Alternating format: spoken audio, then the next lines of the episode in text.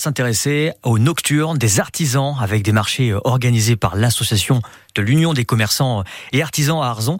Et c'est Maëlle qui est avec nous, elle est membre de cette belle association. Bonjour Maëlle. Bonjour. Alors on parle du, Morbihan hein, ce week-end avec justement ce rendez-vous. Alors il a déjà commencé d'ailleurs hein, les nocturnes des artisans. C'est pas un rendez-vous euh, nouveau, mais c'est quoi le, concept?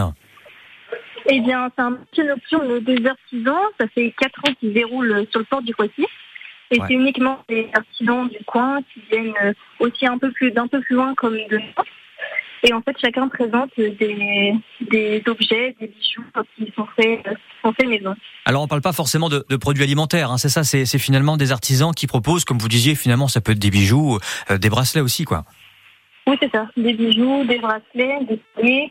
Il y a d'autres trucs qui changent un peu de l'ordinaire, comme des pochettes pour ranger les, les crêpes et les galettes. Il y a aussi des peintures sur des vitres, des caricatures. Il y a un peu de tout.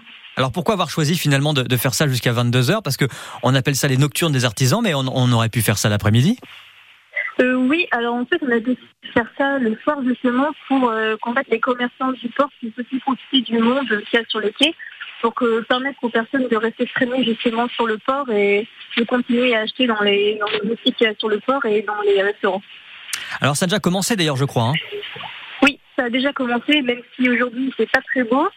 Il y a quelques-uns qui sont venus, mais pas trop. D'ailleurs, j'entends un peu l'eau à côté de vous. Vous êtes dehors, Belle Non, non, je suis, je suis dans, un restaurant là pour mettre à l'abri de la pluie. Ouais. Mais ouais, ça, il pleut quand même pas mal aujourd'hui. Est-ce que ça, ça met en, péril euh, justement le marché pour aujourd'hui ou pour demain? Euh, oui, ça met en péril. Aujourd'hui, normalement, ils sont plus d'une vingtaine à venir tous les vendredis soirs. Et ce soir, ils sont à peu près cinq. D'accord. Ah oui, d'accord. Donc forcément, ça, change la, donne euh, à cause de la pluie. Bon, en tout cas, ce, rendez-vous, il a déjà commencé et c'est pas terminé. Non, non, non. Il en reste encore une date. Il reste le dernier vendredi du mois d'août.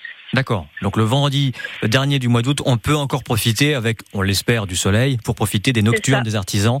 Et euh, finalement, on va retrouver donc sur place, quand, il, quand il fait beau, à peu près 20 euh, commerçants. Hein. Oui.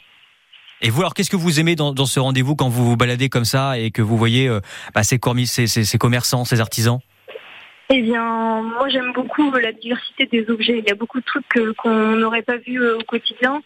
Il y a des, beaucoup de belles choses, même les bijoux qui sont faits maison, ils sont, très très beaux.